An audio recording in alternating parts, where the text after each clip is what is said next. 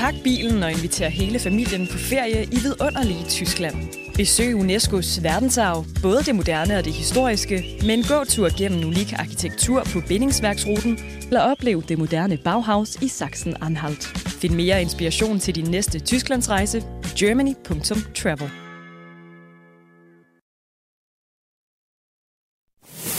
ingen politikere i det her land, der reelt har visioner. Magtafgangse, siger jeg bare. Priserne stiger og stiger og stiger. Hvad gør vi ved det? Jeg er så træt af at høre på alt den spil. Det burde være et korps ombudsmænd, der holdt bold. giver ingen mening. Velkommen til en af de fine københavnske salonger, hvor vi jo som altid har besøg af begavede og bramfri gæster, der har taget deres kæpheste med. Og sådan to har jeg selvfølgelig også fået besøg af i dag. Den ene er dig, Christian Thulesen Dahl. Du er tidligere formand for Dansk Folkeparti. Du er en legendarisk finansordfører under VKO. Et øh, sandt politisk dyr. Og nu er du så direktør i Aalborg Havn, Port of Aalborg. Velkommen til. Tusind tak. Og tak fordi du vil bevæge dig fra det jyske og helt herover i en fin københavnsk salon. Helt herover til udkants Danmark, lige før det bliver til Sverige. ja, lige præcis. Øhm, det er jo ikke så længe siden, at det der med at være politiker og bruge al sin vågne tid på, hvad der skete på Christiansborg, det fyldte hele dit liv. Hvordan er det i dag? Det er fantastisk øh, altså selvfølgelig er der ting ved det politiske, jeg savner, øh, og jeg vil altid være et politisk dyr, så jeg føler selvfølgelig nok lidt ekstra med, end så mange andre, øh, mange danskere gør, men, men, der, men jeg har haft det rigtig godt ved at komme, øh, komme ud på den anden side og beskæftige mig med noget andet, og føler mig utrolig privilegeret i virkeligheden over at have fået den opgave at være øh, en del af, af, af ledelsen i øh, Port of Aalborg, altså Aalborg Havn, øh, hvor der er 100 virksomheder. Altså når jeg bare siger til folk, at øh, jeg arbejder et sted, hvor Siemens for eksempel har 1.600 ansatte, så tror folk i udgangspunktet ikke rigtigt på mig. Men når de så tjekker efter og finder ud af, at det er faktisk rigtigt, så får man lidt en anelse om, hvad, hvad der egentlig foregår i vores havnemiljøer i, i dag. Så det er, jo, det er jo bare fantastisk. Det der med at forlade Christiansborg, fandt du også ud af, at du havde været lidt i en boble? Fuldstændig. Altså, og, og vi lever alle sammen i bobler. Øh, og man kan sige, at hvis vi gør det på havnen i Aalborg, så er det måske ikke så afgørende for andre, fordi vi, vi tager os af det, der skal ske der. Men hvis vi i det politiske liv, i medie Danmark osv. lever i en boble, så er det en, så er det en udfordring. Øh, fordi så kan vi have svært ved at forstå, hvad det egentlig er, der rører sig i resten af, af samfundet. Hvordan, kunne du, øh, hvordan opdagede du, at du faktisk havde været en op, i en boble? Jeg har opdaget det på mange måder. Øh, blandt andet ved, at jeg har stået foran dagligbrusen derhjemme, og så øh, mødt en mand, der spurgte mig, hvad er den største forskel på at være i politik og så nu? Og så sagde jeg, prøv har vi ikke stået og talt sammen her foran dagligbrusen rigtig mange gange, mens jeg har været i politik? Og så sagde han jo jo. Så sagde jeg, så skylder jeg dig en stor undskyldning, for jeg tror ikke, jeg har hørt ret meget af, hvad du har sagt. Jeg har været i gang med at komme på, øh, på Facebook. Jeg har været i gang med at se, om vi var på news, eller om vi skulle på Ritzaus bureau, nyhedsbyrået, for at være sikker på, at journalisterne så, hvad vi mente, eller jeg skulle have nogle ordfører i gang. Og sådan noget. Altså, jeg har i virkeligheden uafbrudt i mit liv været i den boble, hvor det handlede om det, jeg arbejdede med i politik. Øh, og det vil sige, at jeg har ikke været nærværende. Jeg har ikke i tilstrækkelig omfang set, hvad der egentlig ellers er sket omkring mig. Og, og det troede jeg ikke. Jeg troede ikke, jeg var så meget inde i boblen på det tidspunkt. Jeg troede, når jeg, tog, når jeg kørte til Midtjylland, øh, til min bogpæl, så kørte jeg ud af den der boble, men det gjorde jeg overhovedet ikke. Det, mm. det, har, jeg, det har jeg fattet i dag. Jeg ved, at du nu er gået så vidt, at du har lavet dig inspirere af et øh, forslag fra enhedslisten. Ja, så. Øh, og det, øh, det skal vi tale om lidt senere her i programmet, hvor du også har lovet at give en øh, analyse af Dansk Folkepartis nye øh, position i det politiske landskab. Øh, men først også velkommen til dig, Christiane Vejlø. Mange tak. Også kendt som elektronista, fordi du er jo vores allesammens tech-ekspert og fremtidsforsker ud i det digitale liv. Det er jeg glad for at have den stilling. øh, og, øh, og nu hvor kunstig intelligens ruller ind over, så har du også øh, skrevet bogen Argumenter for mennesker, som du lige har hentet for tryk. Mm-hmm. Hvorfor har du skrevet den? Jeg har skrevet den, fordi at teknologiudviklingen går vældig hurtigt. Det tror jeg, at de fleste har lagt mærke til. Og med kunstig intelligens, der er den også begyndt at opføre sig ret meget som os. Taler som os. Vi ser deepfakes, hvor den ligner os. Øh, vi kan få øh, digitale kærester, øh, som kan agere ligesom mennesker. Øh, så kan man stille spørgsmålet, og berettiget, er der så overhovedet plads til mennesker mere? Mm. Og det mener jeg jo, der er. Og nu har jeg jo heldigvis haft mulighed for at fordybe mig i det her emne, og det var ikke så svært at finde de her argumenter for mennesker. Men fordi vi umiddelbart, så er vi jo ret skrøbelige. Altså, vi er jo fuld af fejl, og vi tager ulogiske beslutninger, og altså, vi... Øh, vi er ikke så kalkuleret som maskinen, der typisk vil kunne lave et rigtigt regnestykke og sådan noget. Ikke? Så, så, så hvad kan vi bruges til? Og det har jeg så fundet ni argumenter for mennesker i den her bog, hvor jeg ligesom gennemgår, hvorfor vi faktisk er super meget federe end maskinen. Da AI-diskussionen sådan for alvor tog fat i foråret, så var det jo ikke kun alt det, som maskinerne kunne hjælpe os med, vi diskuterede. Det var jo også for nogen sådan en frygt for, om mm-hmm. vi mhm. nu bliver overtaget, om vi i virkeligheden har opfundet noget, der ender med at udrydde os selv. Er du nervøs for det? Altså jeg vil da sige, at jeg har et kapitel i bogen, hvor jeg undskylder ved kapitlets slutning og siger, at det kan godt være, at du ikke kan sove i nat, og det er jeg virkelig ked af. Det kan også være, at du har rullet det sammen i fosterstilling, men jeg bliver nødt til at sige de her ting, for de er også vigtige. Så der er virkelig nogle ting, vi skal være opmærksom på. Der er mm. virkelig nogle fejl, vi kan begå. Der er noget, vi kan, hvis vi ikke tænker os om lige nu, komme til at begå nogle fejl, som får fuldstændig afgørende betydning for, hvilken fremtid vi lander i. Og så kan vi sidde derude og sige, det er faktisk ikke her, jeg gider at være men det er nu, vi skal beslutte det. Øh, så der er faktisk nogle ting, jeg godt vil være med til, øh, sammen med alle mulige andre tech-eksperter i øvrigt, og råbe vagt i gevær. Vi skal høre mange flere argumenter for mennesker mm-hmm. øh, om lidt. Velkommen i Østergårds Salon. Christian, jeg synes, vi skal starte med at få spændingen udløst med det samme og afsløre, hvordan det er, du har lavet dig inspirere af enhedslisten, efter du har forladt øh, Folketinget. Fordi øh, det er også din kæphest i dag. Du synes, at alle partier burde have et rotationsprincip. Altså et princip om, at man kan sidde et vis antal år i Folketinget, og så skal man ud og vende i den virkelige verden. Altså et år i Aalborg Havn, så øh, lyder der helt nye toner for manden, der har siddet i Folketinget i 28 år. Hvad er det, der er sket? Ja, man kan sige, jeg har jo sådan lidt spøgfuldt sagt det her med, at jeg nærmest er blevet tilhænger af enhedslistens rotationsprincip. Øh, og det er jo på den måde, at altså, øh, jeg går ikke ind for, at man har sådan et lovgivningskrav om, hvordan øh, politikere kan være i politik eller ikke være i politik. Men jeg vil sige, tanken om, at man roterer mellem forskellige ting i, øh, i vores samfund. At man har en større forståelse for, hvad der sker i andre steder af, af ens samfund, end der, hvor man selv er. Det, det kan man sige, det er jo fuldstændig afgørende for at være en god politiker. Øh, og for den sags skyld, måske egentlig også være en, en god, et godt mediemenneske, der kan dække, hvad der foregår. Altså, fordi det er egentlig det samme, der gør sig gældende, at man er inde i den der Ud af de øh, der boble. bobler, du taler om. Men vil du have været en bedre politiker, hvis du har haft mere erhvervserfaring? Ja, Ubetinget, ubetinget. Og, og jeg har også, øh, det har jeg også i øvrigt, mens jeg var i politik, øh, haft det synspunkt, at hvis jeg kunne have plan, planlagt mit eget liv, så havde jeg først været ude og arbejde i, i erhvervslivet, og så var jeg kommet i politik senere. Men, Men det er, er der sådan, noget, der du virkelig har tænkt, okay, det her ville jeg have haft et andet syn for, hvis jeg havde vidst det her, da jeg sad i Folketinget? Jeg tror, vi ville have haft nogle andre proportioner i nogle ting. Øh, også øh, hvad der egentlig er vigtigt for folk. Altså, fordi der er nogle ting, vi kommer til i den politiske verden at bruge rigtig meget tid på, som bare er sådan noget øh, selv øh, i scenesættelse, og, øh, og som handler om, at øh, det, det, det får sit helt eget liv. Øh, og det, jeg spøgte spøg, spøg en gang med, at vi kunne, da efter news var kommet, øh, så kunne vi øh, i, på Christiansborg i løbet af formiddagen, der kunne vi nærmest opfinde et eller andet problem, så kunne vi diskutere det mellem hinanden, og så efter frokost, så kunne en eller anden minister komme frem på banen og sige, det vil jeg da kigge på, og så var det egentlig taget, taget dagsorden, inden folk kom hjem fra arbejde. Og når jeg så kom, kom øh, hjem, eller havde, var sammen med nogen om aftenen, så sagde har I hørt? Det er jo helt vildt et eller andet, der var mm. foregået. Så havde de jo overhovedet ikke hørt det, og de hørte det jo heller aldrig, hvis ikke de havde været sammen med mig, fordi det var fuldstændig fløjtende ligegyldigt for deres virkelighed. Og, og det der, det, det kunne jeg godt have tænkt mig at have været endnu mere klar over, øh, mens jeg var i politik. Men det er klart, når man står der som 4-25-årig og får at vide af vælgerne, at de vil vælge dig til Folketinget, så er det ikke sådan, når man er et politisk styr, man siger, ved I hvad, kunne I ikke godt lige vente 15 år? Altså, det gør man jo ikke, så tager man den. Men vi har jo men... rigtig mange hvad man sige, karrierepolitikere, altså politikere, som starter i ungdomsorganisationer, og så bevæger de sig op igennem systemerne og, flere og, flere. og partierne. Ja, har vi for mange unge politikere? Øh, jamen, altså, vi har jo de, øh, der vil stille op, og dem vælgerne vil vælge, men altså, det er klart, at, at vi har jo haft en, øh, en situation, hvor de sociale medier øh, og den måde, medierne fungerer på i forhold til det politiske liv, fremmer dem, der kan være fremme i skoene og hurtige på aftrækkeren, og konkurrencen er jo så hård, så hvis man kan sige noget, der er lidt skarpere end dem, der står ved siden af, så kommer man i højere grad på. Og det er klart, det kan man jo nemmere levere, når man er yngre. Det kunne jeg jo også selv nemmere levere, da jeg var i midten af 20'erne eller slutningen af 20'erne. Mm. Det der med altid at stå op og være klar til 6 morgenradiovisen, eller øh, få den frække øh, melding øh, i news øh, sent om aftenen, der gør, at man er blevet set.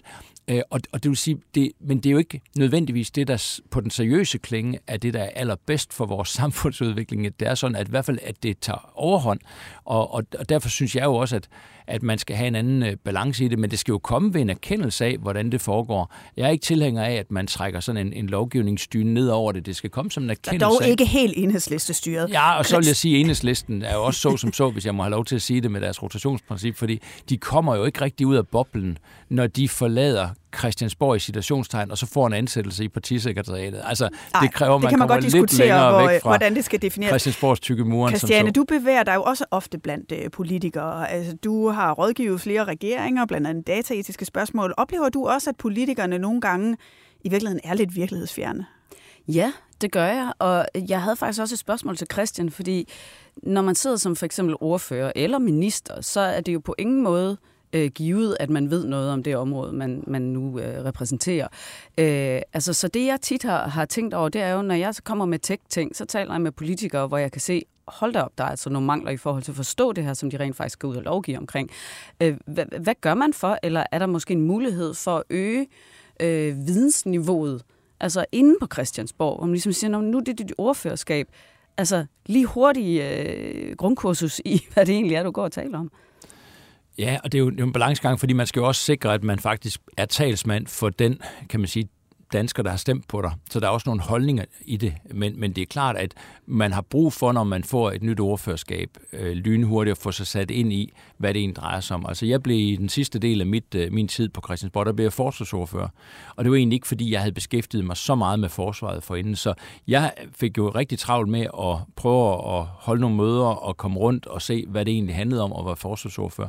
Men, men det, tager jo, det tager jo flere år, inden mm. man rigtig er klædt på egentlig. Og, men med det samme, så bliver man jo bedt om at tage nogle meget, meget store beslutninger, som kan have skældsættende øh, rækkevidde for, for det danske forsvar.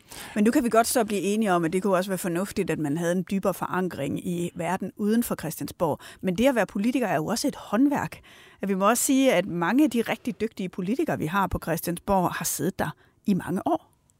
Ja, men, men det, øh, ja, ja, og det, men det er jo mere det der med, at man er et politisk dyr, og man synes, det er fantastisk at, at køre Man rundt. kan sno sig, man ved, hvordan man, man får sig, ting man, igennem. Ja, og man ved, hvordan... Men altså, der er jo bare sket noget fra i citationstegn, altså gamle dage, dengang, hvor medierne jo også beskæftigede sig med alle mellemregningerne i politik. Det gør man jo ikke på samme måde mere, fordi det er folk jo ikke interesseret i. Og, og man laver det som medier, som man tror, man kan sælge i situationstegn, altså sælge over for befolkningen. Naturligt nok, det er jo en vare, der skal sælges. Og der må man bare sige, at politik bliver i højere og højere grad en del af en underholdningsindustri. Og det folk i virkeligheden fanger, det er måske der, hvor de med mavefornemmelsen synes, om det var sjovt eller ikke sjovt, eller om nogen har gjort det godt. Det er jo derfor et parti, altså nu er det så de konservative sidste år, der en ene dag kan stå til 16 procent, den næste dag kan stå til 5. Og det er jo ikke fordi, der er enten 16 procent eller 5 procent konservative Men synes du, der er noget substans, der er forsvundet ud af politik? Der er meget substans i, i forhold til til, øh, til folks forståelse af politik og dækningen af politik. Men hvis skyld er det så? Jamen det er der samfundsudviklingens skyld. Det er jo ikke nogens skyld. Det er jo det, at vi ikke læser vores avis, som vi gjorde. Altså da jeg voksede op, og, og, og mine forældre holdt øh, nogle aviser, og vi, de sad jo og læste de der aviser. Altså i dag, der de fleste mennesker, de får i bedste fald, så er de inde på DR.dk eller TV2.dk og ser nogle, nogle nyheder, og så ser man måske en nyhedsudsendelse om aftenen. Og ellers så er det sådan en fornemmelse af, hvad der rører sig i politik. Så de der mellemregninger, dem læser folk ikke, og derfor bliver det en skønhedskonkurrence. Og så bliver det også noget med, altså jeg tog mig i første gang, jeg var til fodboldtræning op i Aalborg, øh, der, der, der tog jeg mig i, at jeg foran klubhuset skulle tage en selfie. Og så tænkte jeg, hvorfor tager jeg egentlig en selfie? Jo, fordi det var mit politiske liv. Selvfølgelig skulle man tage en selfie. Man skulle jo være narcissistisk og vise, at åh, hvor her er jeg. Ikke? Se, hvor sportig og foreningsagtig ja, jeg er. lige præcis. Jeg var endda klædt om, ikke? så de kunne endda tro, jeg var ude at løbe også. Men det var jeg så også. Men, men, men det kunne jeg ikke drømme om i dag. Altså, jeg er jo kommet så langt væk fra det, at i dag tænker jeg jo ikke på, at nu er jeg i, en, i sådan en privat sammenhæng og skal tage en, en, en selfie. Og det, så det, det, det gør noget, at det bliver en skønhedskonkurrence, og det bliver så noget med noget andet end de, den rent politiske agenda, som, som man kunne have som parti, der afgør, om du får stemmerne eller ej. Ja, det er jo netop et greb, du gør i det her med, øh, at det er et håndværk. Ikke? Nu skal vi gøre sådan, vi skal se ud på den her måde. Øh, der er en sag, den hopper vi på, for det der kliks eller stemmer i. Og det er jo nok det, der, tænker jeg, skaber noget politikerlede derude, at hele det der med det politiske dyr, det er internt for jer. Altså som, som, øh, som borgere i det her land, der vil vi jo gerne have nogle politikere, der forholder sig seriøst til det, der har betydning for os. Og, og jeg tror, der er, der er mange, der efterhånden har, har gennemskuddet de der selfies, når, hvor man enten ser rigtig ked ud af det, eller rigtig glad, fordi nu der er gået et eller andet igennem. Øh, altså, hvor strategisk det jo egentlig er, og hvor, hvor, hvor latterligt det virker i forhold til noget så alvorligt som at drive vores samfund. Christian, øh, selvom du nu ser politik lidt mere udefra, så øh, fornægter 28 år så jo ikke. øhm, og her er 10 som øh, formand for Dansk Folkeparti, så nu skal vi tale lidt mere om dit gamle parti.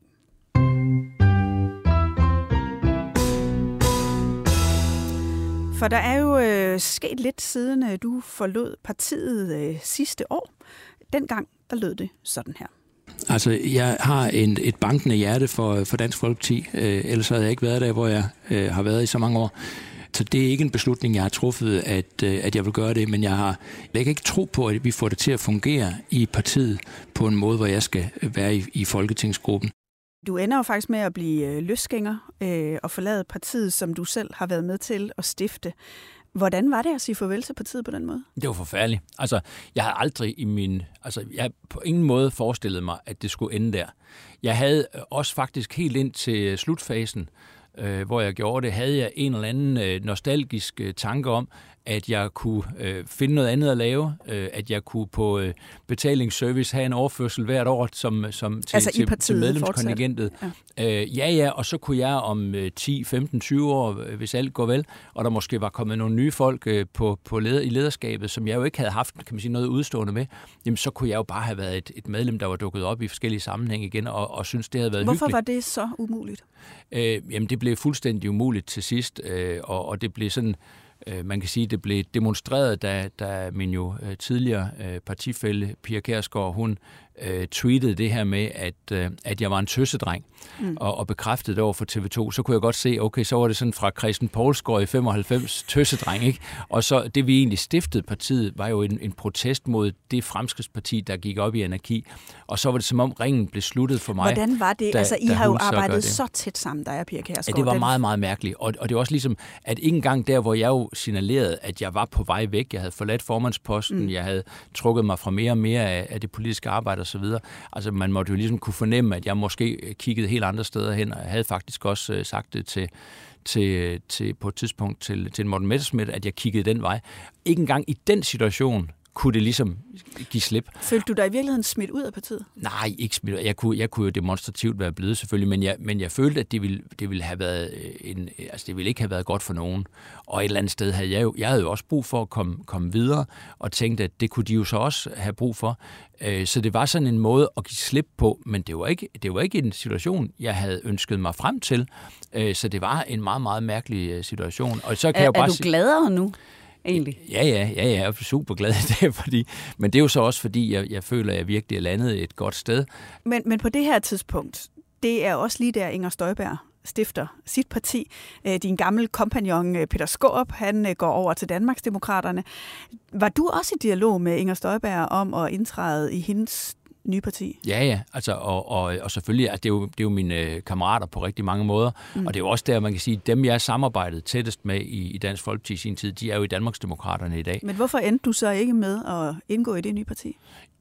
det kunne bestemt også have været en, en mulighed, men jeg tror også, man skal bare sige, når man har været med i 28 år og været med til at stifte et parti, øh, og så når, når derfrem til, så, så kunne jeg jo også, også med den alder, jeg, jeg havde, har, sige, at hvis jeg skulle gøre noget andet end politik i hele mit liv, så var det der. Men var øh, det også, fordi du ikke øh, kunne stå i spidsen længere? Nej, overhovedet ikke. For jeg har jo egentlig aldrig, heller før jeg blev formand for, for, for Dansk Folkeparti, havde jeg aldrig haft øh, en ambition om, at jeg nødvendigvis skulle stå i spidsen. Altså det var ikke derfor, jeg var der. Jeg har egentlig trivedes med det, jeg har lavet, den rolle, jeg har haft. Øh, og jeg tror også, hvis man tænker helt tilbage til, til nullerne der, at jeg egentlig tænker det tilbage som den måske bedste tid i politik, jeg havde. Hele og der stod jeg jo sådan mm. set ikke i, i spidsen. Der var jeg, havde jeg jo den rolle, at jeg var formand for Finansudvalget øh, og, og, og finansordfører, som, som sad ligesom med de afgørende mandater for, for den daværende VK-regering. Så, så nej, det var ikke et spørgsmål om, jeg kunne stå i spidsen. Nej, det var et spørgsmål om, at når, når man selv har været med til at stifte noget, og det ligesom ikke kan fungere længere, skal man så i citationstegn bare hoppe over i noget nyt og ligesom sige, så starter man egentlig forfra der, eller benytte det som en anledning til så at gøre op, altså sådan ligesom livsdefinerende, skal man også prøve noget helt andet. Var og, der noget, du synes, du manglede? Altså for eksempel at blive minister, eller var der noget, som du synes, den, den fik det, du ikke klikket Det ved af. jeg ikke. Jeg kan jo fornemme på dem, der har været ministre, at de meget gerne vil være det igen. Så de må, nu har jeg jo aldrig været det. Jeg har været tæt på rigtig mange øh, minister, og kan jo både se, at, at det kan gå rigtig godt, og så kan der også være nogle af dem, der virkelig øh, får udfordringer med det. Så jeg har ikke, jeg har ikke det der med, at nej, øv, det var dumt, jeg er ikke noget at blive ministeragtig. Altså, jeg, har, jeg er rigtig, rigtig øh, stolt af det, jeg var med til i politik, og, og jeg har, øh, jeg, jo, jeg kan også fornemme, jo længere tid der går, jamen, jo mere at det er jo alle de der positive, masser af positive ting, jeg har fået lov til at opleve i politik, som står øh, tilbage, og ikke de der sidste par år, hvor det bliver rigtig besværligt. Så jeg tror, der hvor jeg er nu, der kan jeg jo se, at jeg træffede en rigtig beslutning der for et, for et års tid siden. Men det er jo klart, at jeg havde jo også en periode der i, i juni måned øh, sidste år, altså hvor jeg jo ikke vidste, om sådan et job som det, jeg endte med at få i Aalborg, på Aalborg Havn, om det kunne lade sig gøre. Så jeg kan bare sige, da det så viste sig at kunne lade sig gøre, øh, og jeg tog muligheden, og jeg nu har et år, hvor jeg har haft lov til at arbejde med det, så er jeg ikke i tvivl i dag om, at jeg for et år siden træffede den rigtige, øh, den rigtige beslutning. Og øh, det blev så Morten Messerschmidt, som overtog rollen som øh, Dansk Folkepartis øh, formand. Det har jo været en temmelig turbulent periode for, øh, for partiet. Øh, Inger Støjberg hapsede jo en meget stor del af folketingsgruppen. Blå Blok blev smadret, vi fik en midterregering. Og nu har Morten Messerschmidt så meldt sig på banen med Dansk Folkepartis nye position. Han har i hvert fald sagt, at øh, partiet fremover skal have en klar borgerlig økonomisk politik. Han er klar til at give nogle øh, topskattelettelser øh, og vil definere sig mere i blå blok end den midte og det samarbejde med Socialdemokraterne, som, som jo i hvert fald også var en del af din, øh, din, øh, dit projekt. Er du overrasket over, at Morten Messersmith tager den her position? Både og. Altså jeg er ikke overrasket over, at han øh, prøver at finde en situation, hvor han kan lave det skifte for partiet, fordi det er egentlig der, jeg oplever, at han altså selv er. Så på den måde er der egentlig noget ærlighed fra hans side over det. Men, men det er klart, når jeg så alligevel selvfølgelig stusser lidt over det, så er det fordi, at det kan godt være, at det bliver gjort til, at det sådan var mit projekt som formand for partiet. Øh, men det, det er det ikke. Altså, det, det, var altså, det er jo blevet tolket meget som et opgør med hele din linje. Præcis. Og, og, og det, noget af det, vi kan huske fra din linje, var jo en ret øh, politisk intens flørt med Mette Frederiksen. Altså det, at de kunne have et tæt samarbejde med Socialdemokraterne, bevæge ind på midten, var jo sådan et sted, altså en måde at bevæge jer derind, hvor I kunne blive kongemager og i virkeligheden overtage den gamle radikale position. Det er vel et opgør med den linje, du stod for? Jamen, det er jo i så fald ikke bare op, et opgør med den linje, jeg stod for, så er det i virkeligheden et opgør med den linje, partiet har stået for, øh, stort set siden partiet blev stiftet. Altså øh, hvert fald siden 2001, kan man sige 2000-2001, da vi ligesom havde fundet vores ben efter de første 5-6 år. Øh, altså under, under Pia Kærsgaard, der var der talrige gange, hvor hun jo argumenterede for, øh, at vi skulle frem til den linje, som jeg så har forsøgt at, og, kan man sige, øh, få os helt frem til. Altså hvor man egentlig definerede sig som øh, at man tog de konservatives gamle gudkonge fædreland, øh, nationale, øh, altså nationalkonservatisme, men krydrede den med det, man opfattede som sådan det gamle socialdemokrati, der kærede sig virkelig om de udsatte og, og de ældre og svær og vel osv. Og det var den kombination, øh, som jo gjorde det naturligt at søge hen i en rolle, hvor når Socialdemokratiet flyttede sig på udlændingepolitikken, at man så kunne lave noget tæt sammen med, med dem, og dermed få de radikale øh, med deres økonomiske politik øh, lidt mere ud øh, på, på sidelinjen. Men gør det så ikke lidt ondt at se, at det projekt, du kæmpede for i hvad, 25 år, den position bliver forladt? Nej, altså, fordi der er jeg slet ikke længere. Altså, øh, jeg har det sådan, at et parti, og det er jo nok også, fordi jeg var med i Fremskridtstid, så var jeg med til at stifte Dansk Folkeparti, og nu kan jeg se, at de fleste af mine kammerater fra politik, de er nu i Danmarks Demokrater. Øh, og, og man kan sige, jeg er ligesom nået derfrem til, at et parti er jo ikke et mål i sig selv. Altså, fordi nu er jeg ikke, jeg er jo ikke partipolitiker på den måde, så, så jeg for enhver pris skal kæmpe for et bestemt partis ved og vel. Og jeg, jeg synes mere, det handler om den politiske holdning, man har. Altså, hvordan kommer den bedst frem, og at partierne er i virkeligheden et middel til at nå det. Øh, og, Men og på den måde er jeg jo nok, som de fleste vælgere, de fleste danskere, det kan man jo også se på den måde, vælgervandringerne er fra, fra valg til valg. De, folk skifter jo fra et parti til den. Og det er måske, fordi man i højere og højere grad ser partierne ikke som målet i sig selv, men som et middel til at nå det samfund, Men man hvorfor gerne vil. holdt du fast i den position så længe, også efter Pia Kærsgaard? Er det fordi, du i virkeligheden er mere socialdemokratisk end Morten Messersmith er? Jamen, jeg tror ikke, der er tvivl om, at, at Morten er mere økonomisk liberal, øh, end, end jeg er. Altså, at han ville være mere til, altså også i den periode, vi var igennem, og, og, og kigge øh, sådan, kan man sige, liberal alliances vej, måske i, i hele den, den der det økonomiske politik. Og, og selvom der var nogle, selvfølgelig undervejs var nogle signaler om, at, at han øh, ligesom også øh, var på det her projekt med at samarbejde med Socialdemokratiet, øh, så, så tror jeg mere, det var strategisk, end det egentlig var noget, han selv ønskede. Så, så jeg synes egentlig det, altså på den måde synes jeg egentlig, det, der er en ærlighed over det. Altså, der er ingen tvivl om, at han, han drejer, altså i den økonomiske øh, politik, drejer Morten den anden øh, vej. Det er jo hans valg, og det er partiets Men valg. tror du, det er en klog position, sådan som øh, det politiske billede nu står? Jamen, altså, Hvor nogle andre jo har indtaget den midte, som I jo kæmpede for. man skal jo, det er ikke, om det er en klog position. Man skal gøre det, man synes er det rigtige. Og, og, og der, hvor man er. Og man skal udtrykke nærlighed. ærlighed. Og jeg stod oprigtigt på den, den politik, som jeg forsøgte at, køre, køre igennem her. Altså det er den holdning, jeg har, det er den, det, jeg selv besidder, og så skal man jo gøre det. Og hvis han er et andet sted, så skal han gøre det. Og så må de vælgere, der synes, at det er fedt, så må de øh, være der, og dem, der ikke synes, det er fedt, de må være et andet sted. Altså det er sådan, jeg, det, du skal ikke gøre det ud fra en strategisk overvejelse om, at nu skal du placere dig et sted, fordi nogle andre partier har rykket sig. Men et For- er den øh, politik, som man kommunikerer, den politik, man lægger. Noget andet er, hvordan man kommunikerer til sine vælgere. Øhm, og Dansk Folkeparti er også rykket ud med en række nye øh, sådan, kampagnevideoer under overskriften Det er okay at være politisk ukorrekt. Christian, du har også noteret dig mm. øh, nogle af de her videoer, som, øh, som du ikke øh, måske synes taler helt i øjenhøjde med deres øh, vælgere. Jeg synes, vi skal prøve at høre en af dem. Øh, her er det et forældrepar, som skændes inden putning, fordi faren vil læse strussen Rasmus højt for deres søn. Jeg tror, jeg går ind og putter Hugo. Ja, det var en god idé. Hov. Øh, hvad har du der? Det er en, det er en bog, Strussen Rasmus. Kan du ikke den? Altså, er du klar over, hvor mange N-ord, der er i den bog her? Nej. Er du klar over, hvor politisk ukorrekt det er at fortælle det her til vores søn? Det her, det kommer til at påvirke hans liv fremadrettet, og den måde, han ser verden på. Altså, du må være sindssyg, du er ikke rigtig klog. mand. Det var almindeligt, dengang jeg var barn. Ja, og efterskriften her på videoen er, at det er okay at være politisk ukorrekt. Christian, er det ikke, øh, er det ikke netop en position at tage for Dansk Folkeparti?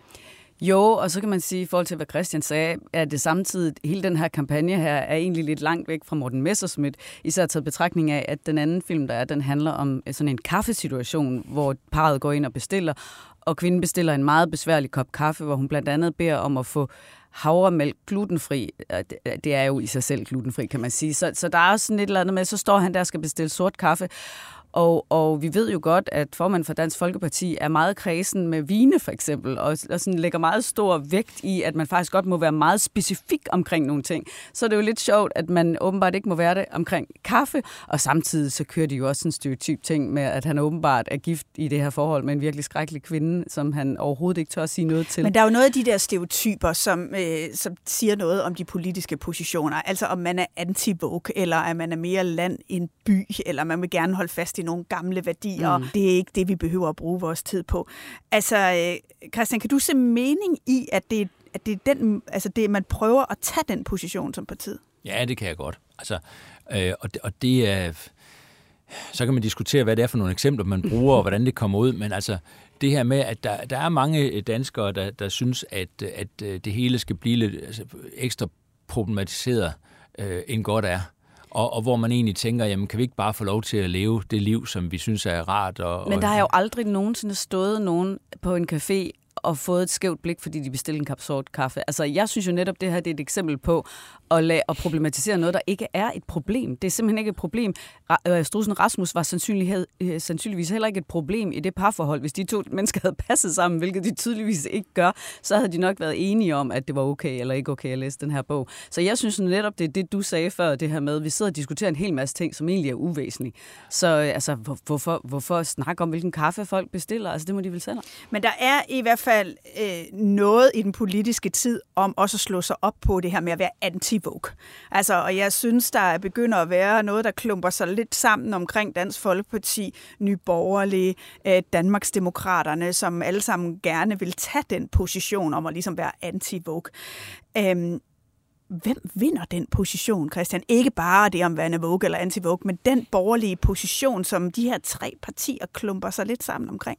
Ja, det er et rigtig godt spørgsmål. Altså, man kan sige, tilbage i 80'erne, langt, for lang tid siden, ikke, der havde man på venstrefløjen jo en, en del partier, der, der egentlig brugte mere tid på at bekæmpe hinanden, end på at finde ud af, øh, hvad deres fælles øh, politiske position var. Og, og da man så på et eller andet tidspunkt fik sig forenet i uh, enhedslisten, ikke, så, så blev det en helt anden diskussion. Men tror du, så, den forening kommer til at ske naturligt på et eller andet tidspunkt jamen, jeg, på jeg, jeg, jeg tænker, der måske en eller anden konsolidering på en eller anden måde. Der må være, der må være et eller maks to af de her partier, der ligesom er dem, der står tilbage. Øh, fordi, og hvem skal så ikke være der med? Ja, det, er jo det, det, må, det må danskerne finde ud af. Men det er jo, men det er jo sådan, fordi man kan sige, det der er problemet, når der er et partier, der, der ligger forholdsvis tæt på hinanden, det er jo, at de kommer til, eller nogle af dem kommer i hvert fald til at bruge rigtig meget tid på at prøve at svine dem, der ligger meget tæt på dem, øh, til, i stedet for at, at finde ud af, hvem er egentlig den politiske modstander. Øh, og, og man, gør, altså man, gør, man gør dem, der egentlig er tættest på en, til de politiske modstandere, fordi det er dem, der er der er tættest på også at tage ens stemmer. Og det er jo noget af det mest ukonstruktive, man overhovedet kan. Altså, det er jo ikke noget, der, der på nogen måde øh, kan gøre, at man kan stå stærkt i det politiske over for dem, der måske i virkeligheden vil noget politisk helt andet, og som man øh, jo skulle rette sit fokus mod. Tag på en tidsrejse gennem UNESCO's eventyrlige kulturarv og oplev magien i Bremens gamle bydel, Lübecks historiske gader, eller kom med ned under jorden i den gamle Rammelsbergsmine i Niedersachsen. Find mere inspiration til din næste Tysklandsrejse på germany.travel.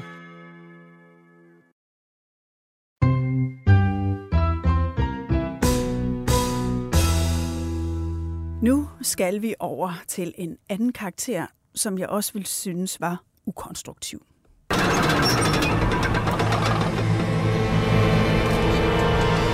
I'm back. Ja, det var uh, Arnold Schwarzenegger i filmen uh, Terminator, uh, fordi det er jo en uh, film, der handler om, at robotter styret af kunstig intelligens er i kamp med menneskeheden. Mm. Og det skal vi tale om nu, uh, Christian, fordi nu skal vi tale om kunstig intelligens, og hvorfor der er brug for mennesker, og ikke bare en uh, Terminator. Jeg synes faktisk, at når jeg lige sad og kiggede på den uh, film, som vel har været 20 år gammel eller sådan noget, der er jo robotter sendt fra fremtiden. Fremtiden som værende 2029. Mm. Vi nærmer os. Ja. Skal vi være nervøse? Ja, det synes jeg faktisk i den grad, vi skal, men ikke på den måde, vi tror, eller, eller som øh, Terminatoren var. Altså, vi kommer ikke til at se sådan en, en fysisk robot her, der jagter os øh, gennem sådan en apokalyptisk øh, scenarie. Øh, men øh, robotterne er, kommer til at være øh, usynligt omkring os i den forstand, at vi kommer til at tale med dem øh, som sådan nogle chatbots, øh, som steder vi går hen, og i stedet for at lave en Google-søgning, jamen, så spørger vi botten øh, om, om, om svar på forskellige spørgsmål. Øh, og det kommer kommer til, det positive at sige om det, det er, at det kommer til at være meget mere sådan øh, glidende, nem kommunikation, end den måde, mennesker og teknologi indtil nu har talt sammen på, som har været meget på teknologiens præmisser. Nu taler teknologien menneskesprog, og, øh, og det er, ja, det er godt, fordi det er nemmere for os, men samtidig er det også lidt farligt, fordi det betyder, at vi måske bliver mindre kritiske. Altså, vi er faktisk lidt...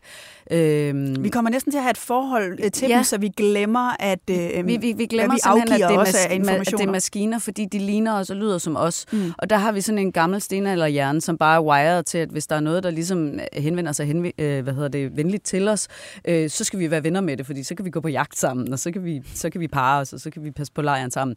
Øh, så, så, så vi bliver meget hurtigt venner med de her maskiner, som øh, jo også har menneskelige navne ofte.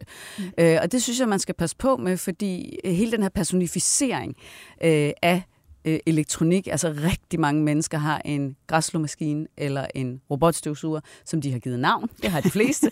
Roberta tror jeg er et af de aller, allermest benyttede, eller Robert måske. Men, men altså, det er faktisk sjovt, men en lille smule peger i retning af, pas lige på med det.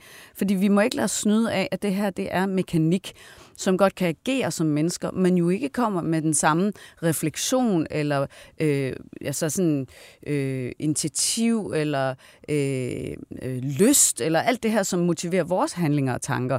Ja, for din øh, kæphest er jo, at der er gode argumenter mm. for mennesker. Øhm, blandt andet, at vi elsker, vi er sociale, vi sanser, vi skaber, vi tror, vi dør også. Hvorfor er det egenskaber, som gør os maskinerne overlegen. Mm. Ja, der kan man jo godt sige, at det sådan lyder makabert, at jeg slår et slag for, at vi skal dø. Men, øh, men det synes jeg faktisk giver rigtig meget mening, for vi er øh, har en udløbsdato. Vi har øh, øh, vi er sjældne.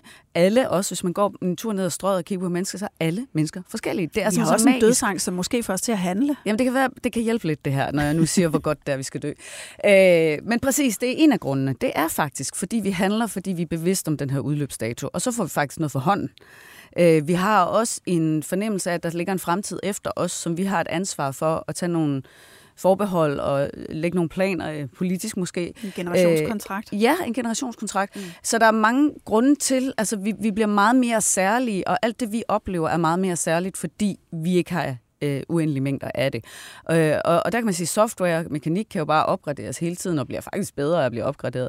Men det er vel øhm, også, fordi vi er kreative. Vi tager ja. ikke bare de informationer, vi har fået allerede. Vi kan faktisk også godt tænke os til noget nyt, eller være mm. engageret om at skabe noget nyt. Præcis. Og det er jo vores drift. Og det har maskinerne ikke som drift.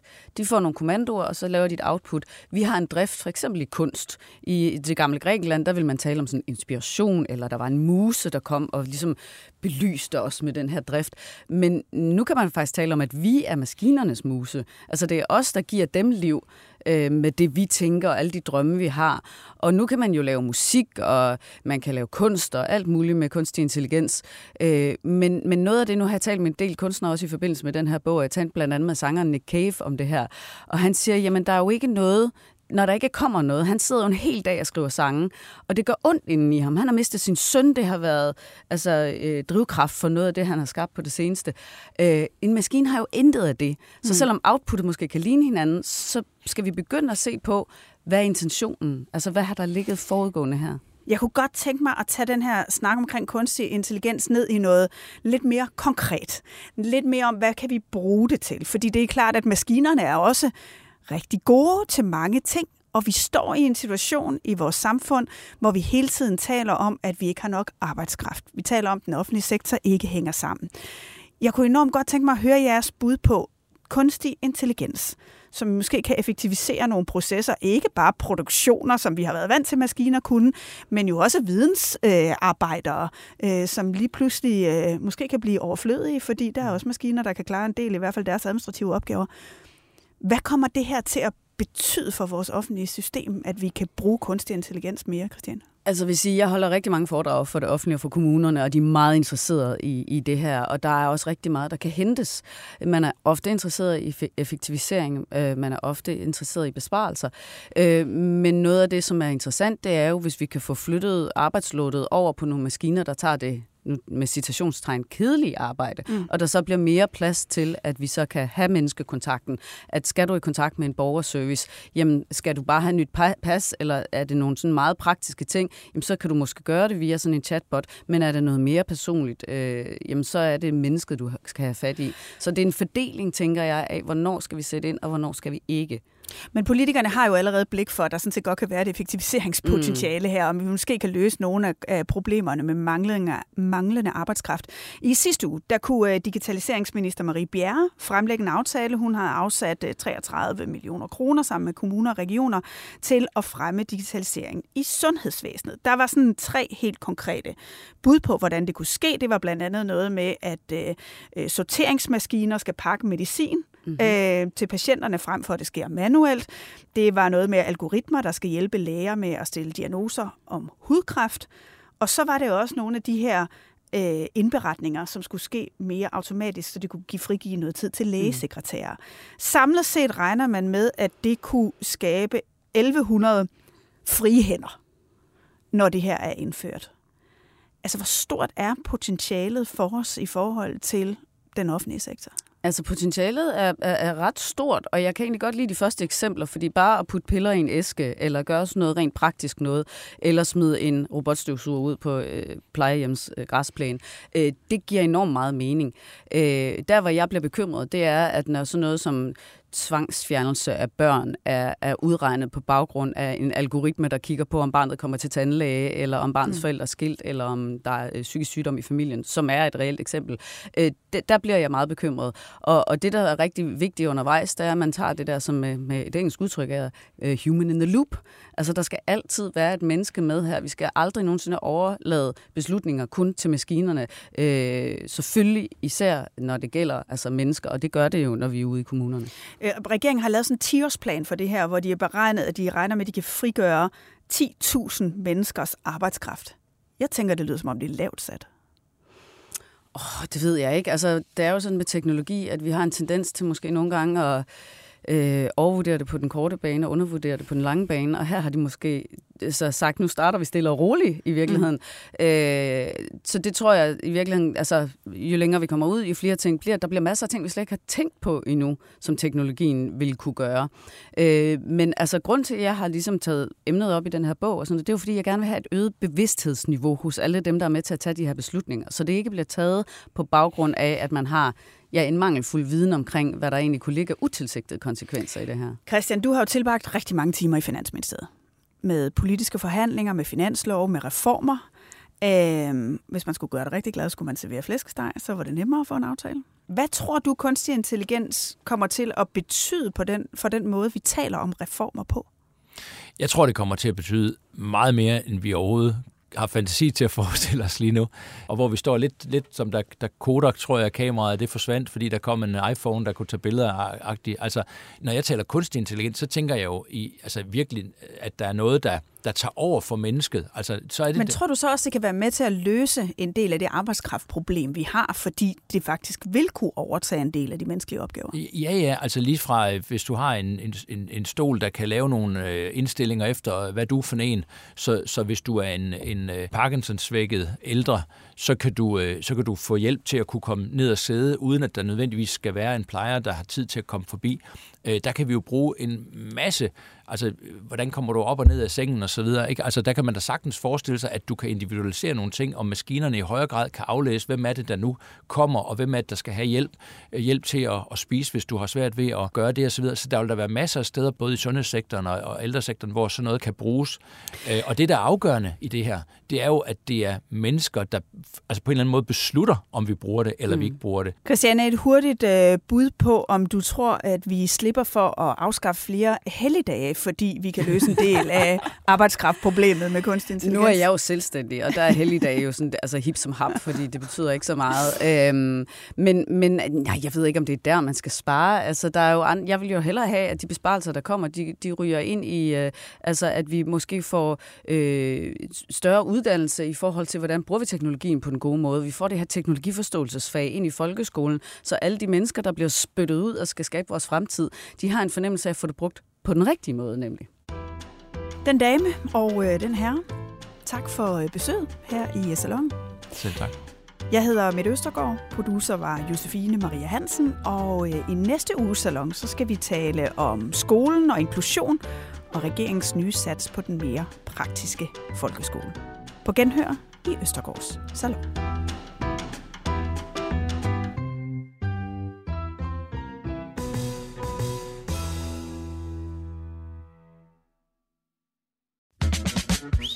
Tag på en tidsrejse gennem Unescos eventyrlige kulturarv og oplev magien i Bremens gamle bydel, Lübecks historiske gader, eller kom med ned under jorden i den gamle Rammelsbergsmine i Niedersachsen.